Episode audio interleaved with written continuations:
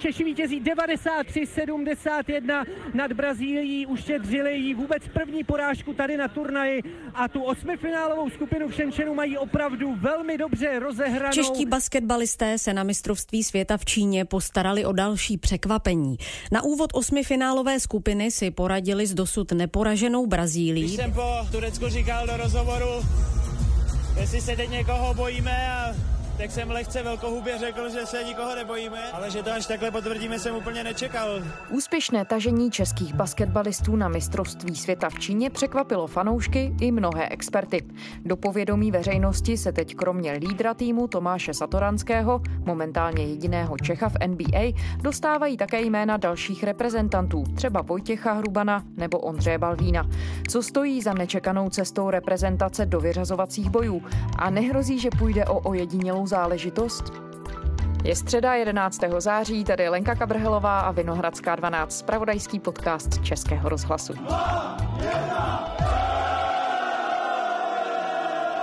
Po odpočítání posledních sekund zápasu USA-Brazílie čeští basketbalisté slaví senzační postup. Do čtvrtfinále mistrovství světa je totiž posouvá výhra obhájců titulu Američanů.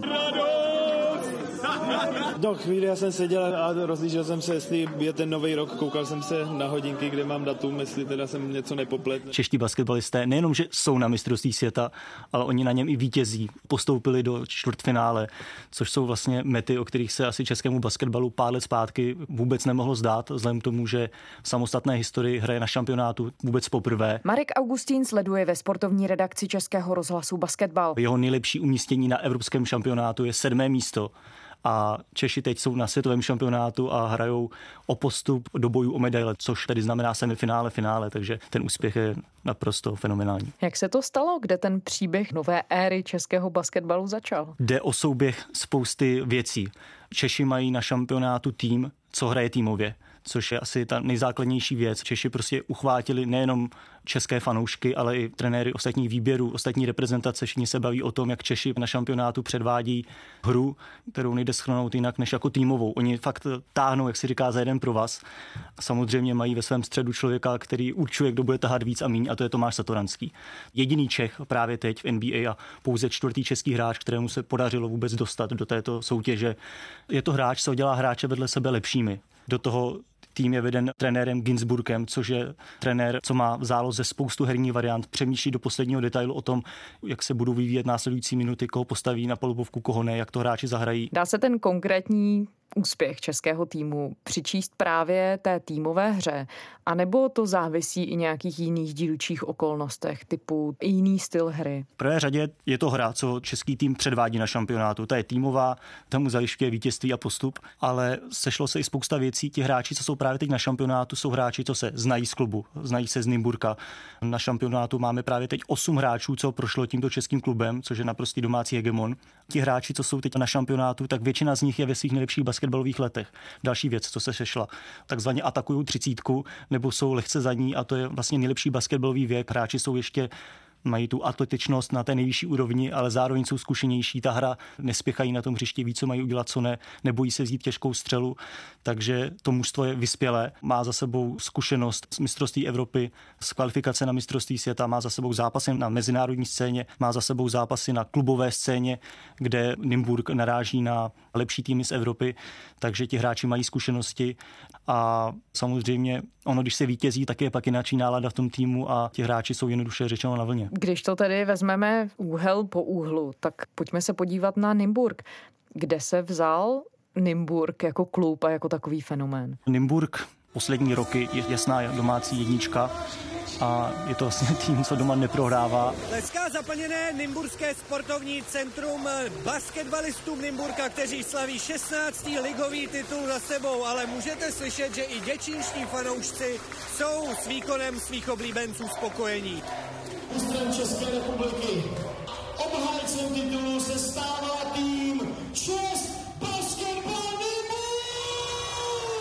do kterého investoval jeden z nejmocnějších mužů v českém sportu, Miroslav Jansta. Jansta je vnímán jako vlivný politický lobbysta, je členem sociální demokracie. Před rokem 1989 byl v komunistické straně. Ve sportovním prostředí působí taky jako předseda České basketbalové federace. Od roku 2012 vedl Český svaz tělesné výchovy, ten později přetransformoval v Českou unii sportu. Miroslav Jansta do klubu investoval obrovské peníze. Já si pamatuju, že už jsem třeba 10 let zpátky četl, že Nymburk má rozpočet 100 milionů za rok. 10 let zpátky. остатки Dneska má fotbalová Slávia a Sparta vysoko přes půl miliardy, ale deset let zpátky si Sparta měla kolem půl miliardy 400 milionů a basketbalový Nymburk měl přes 100 milionů. Takže ty peníze samozřejmě byly investovány v prvé řadě do hráčů, do zahraničních hráčů. Nymburk hraje se zahraničními hráči, ale hraje i s těmi českými, což se krásně teďka ukazuje na šampionátu. No a Nymburk vyhrával domácí tituly jeden za druhým, domácí soutěži v podstatě neprohrává, zkoušel své štěstí ve všech možných evropských soutěžích, Adriatická liga, VTB liga, zkoušel kvalifikace Evropské ligy, různé odnoše poháru FIBA a tak dál teď se ustálil, hraje ligu mistrů a hraje domácí soutěž, no ale každý rok hraje ty poháry. Jednu dobu dokonce nymburští hráči hráli za sezónu třeba i 80 zápasů, to už je v podstatě stejné číslo, co odehrají hráči v NBA, takže opravdu velká suma utkání, ale velká suma taky zkušeností. No a i to se teďka úročí vlastně v těch hráčích.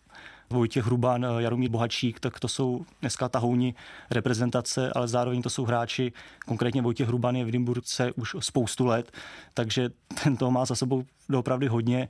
Jaromír Bohačík zkoušel své štěstí v Belgii, pak se oklikou dostal do Nymburka, je oporou Nymburku a hraje evropské zápasy, je zvyklý si tam vzít přes těžkou obranu, těžkou střelu.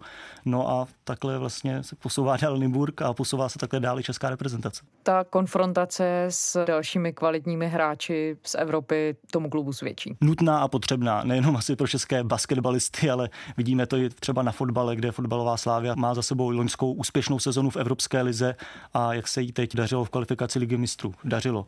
Prostě hráči musí hrát, musí být konfrontováni vlastně s tou evropskou elitou, evropskou špičkou a pak vidíme a jsme svědky toho, že když nastoupí na šampionátu proti týmům, jako jsou Spojené státy americké, Japonsko, Turecko, tak se nestratí a naopak oni vlastně postoupí. Další složkou toho koktejlu úspěšného je, jak si říkal, osobnost trenéra, izraelského kouče Ronena Ginsburga. Jakým způsobem se k českému týmu dostal? Ginsburg začínal v Nymburce, Zase. Jsme u toho. Nimburg a jeho zahraniční akvizice. Nimburg zainvestoval, Ginsburg přinesl své trenerské know-how, měl za sebou úspěšnou práci v Nimburce, potom se dostal do reprezentace, jednu dobu dokonce vedl oba týmy na jednou. Vítězem ankety trenér roku 2018 se v kategorii týmových sportovních her stává pan Ronen Ginsburg. Svou trenérskou kariéru v Česku začal Izraelec Ronen Ginsburg u basketbalistů Nymburka. Z asistenta se vypracoval do pozice hlavního kouče a pak odešel šéfovat české reprezentaci. Teď se stal prvním cizincem, který si v Tuzemsku zajistil ocenění trenér roku. Nevěděl jsem to o České republice moc, ani o úrovni basketbalu tady. Ty začátky byly zvláštní, hlavně co se týče života mimo basketbalové hřiště. Nicméně teď už se tu cítím naprosto v pohodě. No a potom vlastně se ustál už pouze jako reprezentační kouč, ale jak říkám, je to člověk, co přinesl do českého basketbalu prostě taky jinačí pohled. Nic proti českým trenérům, ale Ginsburg je prostě velice dobrý kauč. Dá se to nějak popsat, v čem to myšlení třeba spočívá, nebo ten jiný pohled na hru? Nebo může to být právě osoba toho trenéra, které se povede přimět hráče k tak týmové hře? Tak evropský basketbal je týmový basketbal. Máme vlastně evropský basket a americký basket a to jsou skoro dva odlišné sporty. A Ronen Ginsburg razí evropský basketbal, tak jako většina evropských kaučů chce, aby jeho hráči hráli týmově, nespolehá se na hru jeden na jednoho, jako tomu bývá u amerických trenérů a u amerických hráčů. Takže Ginsburg je vlastně zástupce té evropské školy a dělá to dobře. Je to úžasné, ani my sami jsme nevěřili, že bychom mohli hrát takový basketbal a dotáhnout to takhle daleko. Je to obrovský úspěch, na kterém se podílí všichni od realizačního týmu, fyzioterapeutů až po hráče. Jsem opravdu hrdý. Doufám, že na to, co jsme dokázali, se bude v České republice dlouho vzpomínat. Samozřejmě Ronen Ginsburg má tu výhodu, že má nejlepší domácí hráče v týmu a hraje evropské soutěže číslem 31 hraje za domácí kouzelníky i Čech Tomáš Satoranský. Fanoušci v Capital One aréně mu říkají Sato. Roland Ginsburg má také k dispozici Tomáše Satoránského, teprve čtvrtého Čecha, který v NBA vůbec hraje. Jaká byla jeho cesta do světové špičky? Mě napadá říct osobitá. On vlastně jako 17-letý kluk šel do Španělska jako velký talent českého basketbalu. On začínal v USK Praha. Jako 17-letý kluk šel do Španělska do Sevy. El pase para Satoransky, el mate de Satoransky, el contraataque barcelonista, la asistencia de Alex Abrines y Satoransky. Kde se posléze dostal do Barcelony, což je společně s Realem Madrid, podobně jako ve fotbale, nejslavnější basketbalový klub ve Španělsku. A tam on se prostě dostal do pozice, že se z něj stala hvězda klubu. Bandeja con la izquierda de Satoransky, byl tu dobu taky draftován do NBA, nicméně čekal. Je to člověk, co strašně rád prohrává a co je samozřejmě velice talentovaný basketbalista, tak je zdobí to, že on je, řekl bych, velice zodpovědný a přemýšlivý a spousta hráčů, třeba konkrétně těch v zámoří, ti, když jsou draftováni, tak v podstatě se hned snaží prosadit NBA, jdou tam a pak to často dopadá tak, že se do těch týmů, do té 15 členné soupisky prostě nedostanou. A navíc, jestli ten tým vezme za sezónu jednoho, dva nováčky, tak to maximálně, spíš jednoho. No a Satoranský ten byl draftován až ve druhém kole, což je třeba rozdíl oproti Honzovi Veselému, který byl na draftu jako číslo 6.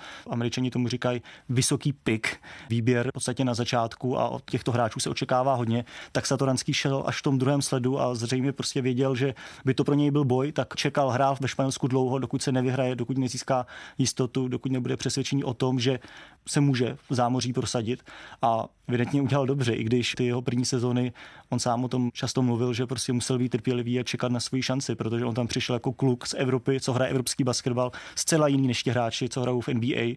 Už jsem to zmiňoval, to jsou skvělí atleti, skvělí hráči jeden na jednoho, což teda mimochodem Satoranský je taky skvělý atlet. Když byl mladý, tak uchvacoval svými smeči a ještě furt to určitě umí.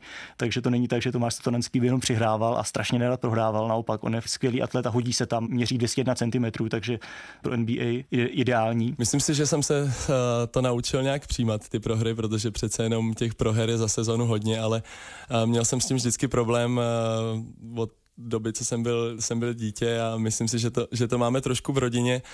Na druhou stranu mi to i pomáhalo vlastně v té basketbalové kariéře, že jsem nikdy se nespokojil s nějakýma výkonama, vždycky jsem se chtěl zlepšovat, ale samozřejmě musíte to trochu korigovat a uh, naučit se prohrávat, protože, jak jsem říkal, je tam spoustu proher během toho roku. Nicméně Satoranský musel čekat na svoji šanci, musel ukázat tomu klubu v zámoří, Washingtonu konkrétně má co dát a zrovna tam se mu to až tak nedařilo, protože nedostával tolik příležitostí, jako by si asi přál, ale teď, jak je známo, podepsal smlouvu v Chicagu, které si evidentně cení toho, co Tomáš Satoranský umí, protože mu nabídl smlouvu na 10 milionů dolarů ročně, tříletý kontrakt. 27-letý rozehrávač si díky novému kontraktu vydělá 30 milionů dolarů. Satoranský je z přestupu ke slavným Bulls nadšený. Já jsem obrovskou radost a dává mi to velkou motivaci vlastně k další etapě mý NBA kariéry. Vidím tam velký potenciál. Mluvil jsem s trenérem a, a, a byl jsem z té konverzace nadšený. A... Což už doopravdy dostávají hráči, kteří už mají tomu týmu co dát, u kterých se nečeká čeká na nějakou budoucnost. Jinými slovy, Tomáš Satoránský dokáže přemýšlet asi velice strategicky a zároveň je schopný doplnit to trpělivostí, což možná mnoho lidí nedokáže. Samozřejmě, no. Zase, když se na to podíváme z té druhé stránky, tak hráči v NBA, hráči v Americe ti, když mají tu šanci tam jít, tak tam taky chtějí jít, protože oni často pocházejí z poměrů z nuzných a ví, že basketbal je jedna na jejich šance a Satoranský měl tu výhodu, že už hrál ve Španělsku, měl své jisté, i když on teda taky hodně zariskoval, protože se všeobecně ví, že on se musel vykoupit z kontraktu v Barceloně, aby mohl hrát. Takže Tomáš Satoranský, byť to může tak, tak znít, že vsadil jednu kartu, tak on na ní tak úplně nevsadil, ale spíš do sebe zainvestoval a čekal a prostě nespěchal. No. Jak výjimečné to je z hlediska přístupu ke sportovní kariéře, když se třeba právě rozhledneš i po ostatních hráčích evropských, kteří míří do NBA. Je to velice důležité, ale se Tomáš Satoranský nechci říkat, že je jenom jeden, ale on je fakt výjimečný hráč s výjimečnými schopnostmi a on měl ten luxus si dovolit si tenhle ten postup, protože on si vybudoval pozici, do které se většina hráčů z české reprezentace prostě nedostane, tak aby řídili hru Barcelony, aby byli prostě hvězdou klubu, co hraje španělskou ligu. A v evropském srovnání dá se říct, že Tomáš Satoránský je výjimečný tímhle přemýšlením nebo tím přístupem i jaksi mezi těmi ostatními kolegy evropskými? Tak evropští hráči se snaží nechodit do NBA na první dobrou, jak se říká.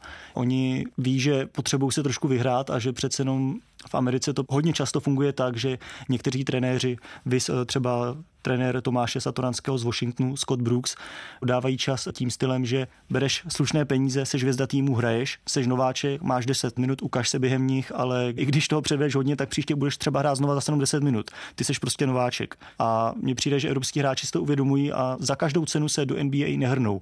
Na druhou stranu Satoranský dopravy čekal několik let, než do NBA šel, takže u něj to, dejme tomu, byl takový dlouhodobější proces. No. A dá se říct, že v basketbalovém světě tedy platí stále to, že NBA je snem každého hráče, byť generalizace jsou zjednodušující, ale je to tak, že i pro evropské hráče je to tedy ta samotná špička?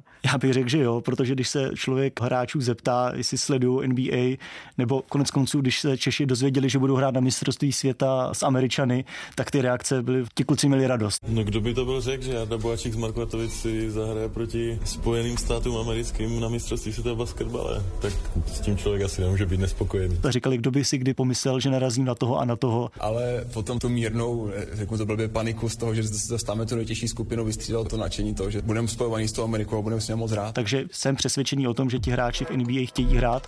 Na druhou stranu a to je teď jenom můj odhad, ale já si myslím, že dostat se do NBA, co se týká kolektivní sportu, nenapadá mě těžší věc, co vlastně sportovec vůbec může udělat. Vím, že obrovská konkurence mezi fotbalisty. Na druhou stranu fotbalisti mají špičkou ligu v Anglii, mají špičkou ligu ve Španělsku, mají špičkou ligu ve Francii, v Itálii, takže těch možností, kde oni se můžou uchytit víc. Zatímco v basketbalu teď nic proti evropským soutěžím, které taky mají svoji kvalitu. Hráči tam hrajou pěkný basket a rostou konec konců v těchto ligách taky hvězdy už dneska světové světového basketbalu, tak NBA je prostě jenom jedna.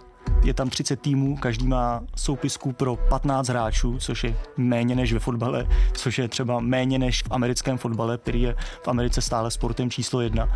A ti kluci, co se snaží dostat i ze zámoří do NBA, těch jsou tam miliony, co mají tento sen a ta NBA je vážně jenom pro ty nejlepší z nejlepších. Když se člověk podívá na tu hru samotnou, tak ten směr, kterým se ubírá NBA. Ty jsi mluvil o soubojích jeden na jednoho a o vlastně asi větší individualitě, než se praktikuje třeba v Evropě. Je to podle tebe dobrý směr, co se týče toho samotného sportu a toho, jak se na něj dá dívat a jakým způsobem nakonec třeba na člověka působí? Za mě ano. Mě si tím právě ten sport získal, tou atletičností, to, že vlastně vidím člověka, co měří 1,85 m, on si vezme balon, udělá dva kroky a přeskočí pivota, co měří 2,20 a zasmečuje přes něj, tak mě tady to baví. Oh my goodness.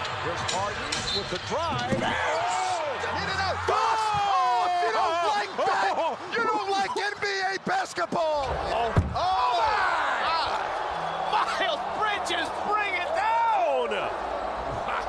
hráči NBA jsou prostě skvělí atleti a můžeme jenom polemizovat o tom, jak dobrým atletem by byl Michael Jordan, kdyby třeba dělal desetiboj nebo skákal do dálky, ale já jsem přesvědčený, že excelentní.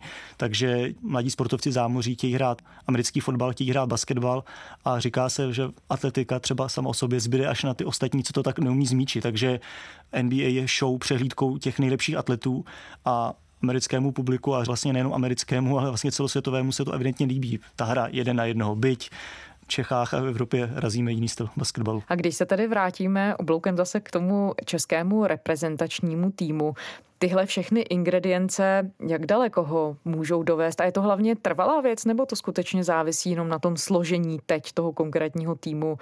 a za rok, za dva, kdy složení bude jiné, po úspěchu bude veta. Já bych to Čechům přál, aby to vydrželo.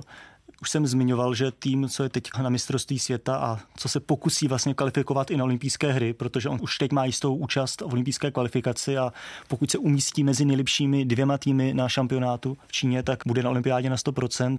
V roce 2021 ho čeká domácí evropský šampionát, což eh, jsem přesvědčený, že spousta hráčů v tom týmu k tomu zlíží a je to pro ně jeden z vrcholů.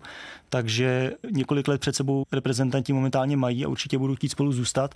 A jestli to může vydržet že potom samozřejmě otázkou je, jestli se bude Tomáš Satoranský účastnit zápasu v národním týmu, co se stane, že vlastně generace těch třicátníků odejde a jaké budou moci nahradit mladší hráči. Češi v klidu doskočili Hrubanuš Peláší na útočnou polovinu přes Bohačíka se balon dostal až do rohu hřiště na Pumprlu. Pumprla vrací na střed na Audu. Auda nikam nespěchá, předává balon v podstatě z ruky do ruky na Vojtěcha Hrubana. Samozřejmě je pochopitelné, že se pozornost soustředí na Tomáše Satoránského. Není to nespravedlivé vůči těm ostatním hráčům, kteří účinkují v českém týmu? Já myslím, že hráči jsou rádi, že tam mají Tomáše Satoranského a že Tomáš Satoranský hraje tak dobře, že ho všichni tak chválí, ale určitě, kdybych měl vyzdvihnout hráče, tak Jaromír Bohačík, Vojtěch Hruban, Ondřej Balvín, ti ukazují, že mají na ten basket na vůbec nejlepší úrovni. Tomáši Satonanskému hodně pomáhají a sám nevím, kolik lidí by si myslelo, že zrovna Jaromír Bohačík bude mít na turnaji průměr přes 17 bodů na zápas. Hráč, který na posledním evropském šampionátu nechci říct, že propadl, ale rozhodně se tam hledal a dnes je jedním z lídrů toho českého týmu a to je shodou okolností muž, co to zkoušel jako mladý kluk v Belgii, tam se neprosadil, zjistil, že narazil, že rychlostně basketbal je v zahraničí jinačí, ale vracíme se ke zkušenostím z mezinárodní scény, které jsou třeba. Oklikou se vrátil do Nymburku, kde nastupuje pravidelně do evropských soutěží. Dneska je lídr Nymburka a ukázal, že může být i lídrem na šampionátu, takže na něm se krásně ukazuje to, jak ten český hráč prostě potřebuje hrát někde jinde než v České lize. Když jsi zmiňoval, že je snem každého hráče dostat se do NBA, NBA. Může jakkoliv třeba konkrétně české hráče ten úspěch na mistrovství přiblížit do NBA? Na světovém šampionátu je určitě spousta scoutů, určitě hráče sledují. Nicméně, co se týká zámoří, tak mistrovství světa pro ně přece jenom není tak zajímavý jako jejich soutěž, anebo jako třeba olympijské hry, na které přece jenom vypravují ty řečené dream týmy, zatímco teď na mistrovství světa američané rozhodně nemají dream tým, aby to jsou skvělí hráči a já jsem přesvědčený, že spousta z nich bude budoucnu velkými hvězdami. Zástupci klubů mistrovství světa určitě sledují. Na druhou stranu eh, fan, americký fanoušek, ten si troufnu říct, na mistrovství světa sleduje Ameriku a možná toho svého hráče z toho svého klubu. Takže si zase nemyslíme, že když čeští hráči teď lidově řečeno válí na šampionátu, že jim to automaticky otevírá dveře do NBA. To si myslím, že ne, ale určitě o sobě dali vědět a i kdyby to třeba nevyšlo z NBA, tak to může být v nějakém jiném dobrém, kvalitním evropském týmu a i to myslím, že spousta z nich by brala. Zažil český basketbal takhle bohaté období na úspěchy. Rok 2010 a domácí světový šampionát české hráčky se dostali vlastně do finále, kde prohráli s Američankami, ale byli stříbrné. Domácí tým USK žen ten vyhrál Evropskou ligu nedávno, takže český basketbal zažíval tato období, ale prvé řadě šlo hlavně tedy o ženy a je zajímavé, že se to nezadaří, aby to bylo obojí najednou. No. Tak teď se daří mužům, ale ženy mají za sebou letos šampionát evropský, který byl, můžeme říct, nepovedený, ale tak třeba se to také zlepší. Mimochodem, ženy podobně jako chlapy taky mají domácího hegemona klub USK, který hraje evropské soutěže a doma je v podstatě neporazitelný, takže ta paralela by tam byla. Jak důležité je pro ten sport i to, že čistě teď je nasvícený, upírá se na něj pozornost a také to může tedy přinést i peníze? Určitě, já si myslím, že na basketbalové federaci jsou hodně rádi. Sválně by mě zajímalo za dva měsíce, o kolik se třeba zvýšil nábor dětí, protože přece právě teď ještě začíná školní rok, ale pro basketbal je to jednoznačně dobře a snad toho i využije, protože musím třeba říct, že mě skoro až překvapovalo, že poslední roky máme hráče v NBA Tomáše Satoranského, ale že by se o něm až tak hodně psalo, že by se Tomáš Satoranský na nás koukal z plagátu, to mi úplně nepřišlo. Ale věřím tomu, že a myslím, že ten potenciál je tam obrovský, takže využít Tomáše Satoranského, využít toho úspěchu. Určitě se teď český basketbal pokusí z toho úspěchu vytěžit co nejvíc. No. Marek Augustín ze sportovní redakce Českého rozhlasu. Děkujeme. Naslyšenou. Z Vinohradské 12 je to pro dnešek vše. Poslechněte si nás kdykoliv na stránkách i rozhlas.cz. Jsme samozřejmě ve všech podcastových aplikacích a pište nám, naše adresa je vinohradská 12 zavináč rozhlas.cz. Těšíme se zítra.